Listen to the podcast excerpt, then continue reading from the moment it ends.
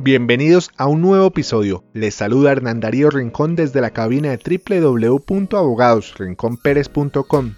Luego de tres meses de confinamiento y la drástica disminución en la producción empresarial colombiana, hay directrices gubernamentales laborales que aún deben tenerse en cuenta.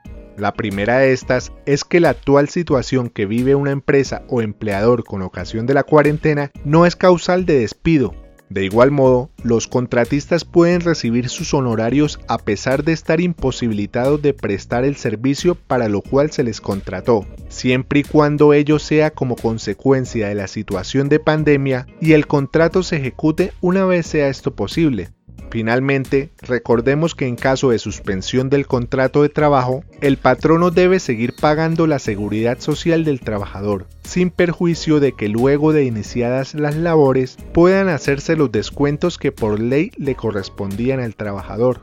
Terminamos así el presente episodio. Consúltanos sobre este y diversos temas en www.abogadosrinconperez.com. Hasta una próxima oportunidad aquí, donde no pierdes tiempo, ganas información.